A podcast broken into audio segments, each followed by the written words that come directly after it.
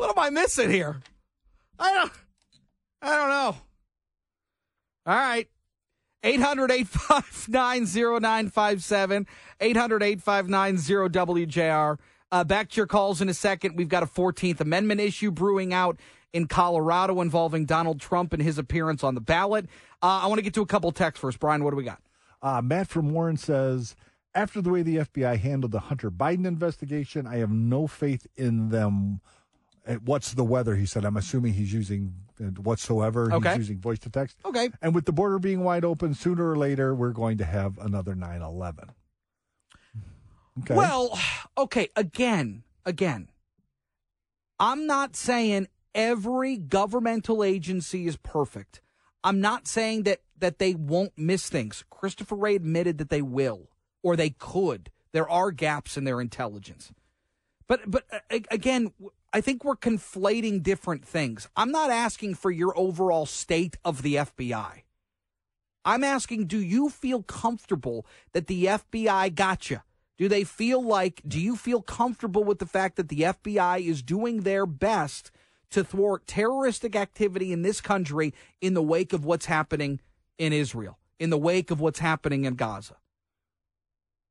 They have two more here. One from the 248 area code. Just says the FBI is too busy running interference in our elections. Okay. And then one from 810. This is short and sweet. Chris, you are so wrong. Okay. Tremendous. Let's go to Jack in Livonia. What's up, Jack? Hey, Chris. Hey. Yeah, first of all, I do have full faith and confidence in the FBI. I think they do a great job.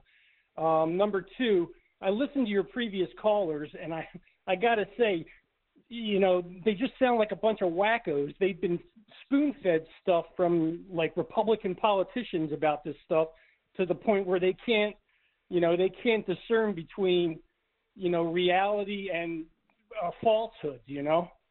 Well, look, I, I don't know. I wouldn't use that terminology for people. I, I do believe that again, there is enough. There, there are situations in the FBI that give people pause, that give people reasons to question. Again, Right, nobody's they perfect. Can't be everywhere all at once, like Chris Wray said, but they do a good job. I, I. I, I, again, I think, like our texter said, the way that they handled the the the the Hunter Biden situation, I think was wrong. I think it was poorly handled. I think it was. I think there are a lot of things that you can point to and say they didn't do a good enough job, or they didn't do what they were supposed to do, or they just flat out ignored things.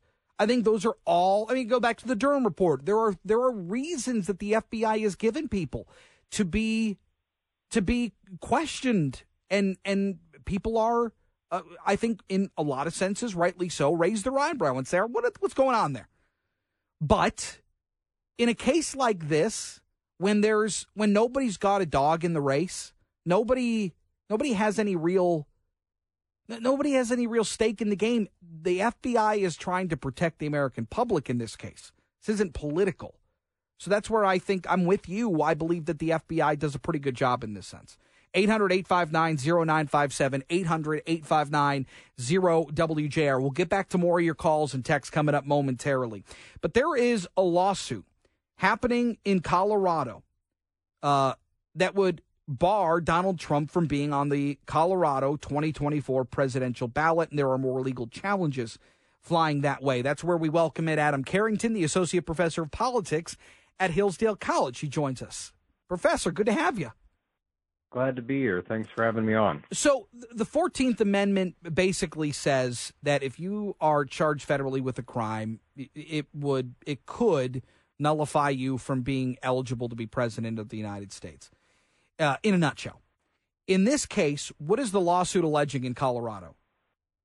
Yeah, and I would say it's, uh, and this does matter for the lawsuit, it's even more specific than that. It's not just any kind of felony or any kind of crime. It's particularly having uh, done basically sedition against the United States, um, to have basically given aid or comfort to its enemies, et cetera. And so the argument is that uh, President Trump is disqualified from the ballot because of his actions and words on January 6th, because he would fall under, according to the accusations, that uh, limitation that says that people who have been basically uh, guilty of that uh, are no longer eligible. And I should say the original context of that was to bar uh, former Confederates in the aftermath of the Civil War from mm-hmm. serving. Uh, it really has not been used in any serious sense since then. But yes, it's been revived in a in a uh, Colorado lawsuit and has been tried at least to be put forward in several other states, including, by the way, Michigan. So whether it's the Constitution, and I, I want to get to that momentarily, whether it's the Constitution or or uh, or at the state level, the federal level, who has the ability to to make a a, a declaration on a whether or not a candidate can appear on a ballot citing the Fourteenth Amendment? that's part of the debate, and that's one thing that our, our own in Michigan uh, Secretary of State has said uh, she can't make that determination, and therefore won't, at least so far, said she won't exclude President Trump from the ballot uh, on on that basis. I think ultimately. Uh, the decision would need to be made by either Congress or the courts, not state officials. This is the U.S. Constitution.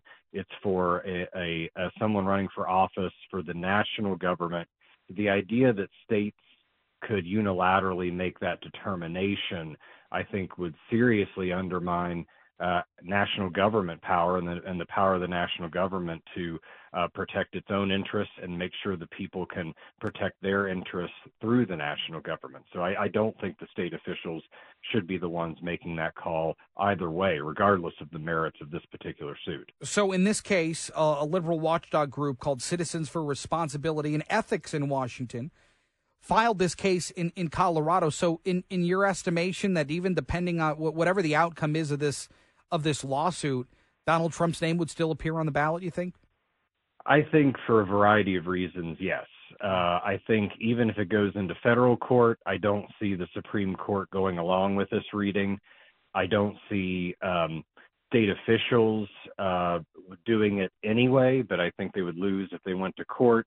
And I think that there's just a whole host of hurdles that make these lawsuits a very long shot and something that both on the merits and on where they're being filed uh, uh, just just uh, really are uh, very little chance of, of surviving and for good reasons. I think there's some very good reasons for them for this being just a, an attempt to keep someone off the ballot uh, for political reasons, not because of any real adherence to the constitutional principle that was underneath it. So I got about a minute left here, and, and we're going to have Jocelyn Benson, our Secretary of State, coming up at three eighteen. I want to ask her about this, um, but the the Trump uh, uh, uh, uh group, uh, his campaign filed a lawsuit that says that the Secretary of State can't block his spot on the 2024 ballot, although the Secretary of State has said that she won't. Why did Donald Trump file this lawsuit, do you think?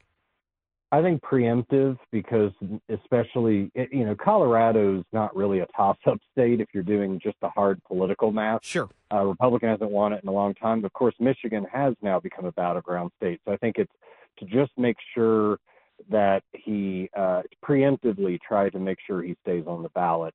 And, you know, just we have a lot of distrust in our politics. So I think that's part of it. Is even though the Secretary of State has said, I'm not doing it, uh, I don't know if the president and his cam- the former president and his campaign trust that. So I think that's why that lawsuit is being preemptively done in Michigan. General distrust in our politics. You could put that on a shirt and probably sell a couple of them. Uh, Adam Carrington, good stuff as always. Appreciate the time. Thanks for having me. Yeah, you got it. Uh, it's Adam Carrington at Hillsdale College. I, I look, I, I, I have a hard time believing that if this case were to go against Donald Trump, he'd still be on the ballot in 2024. Got to take a break.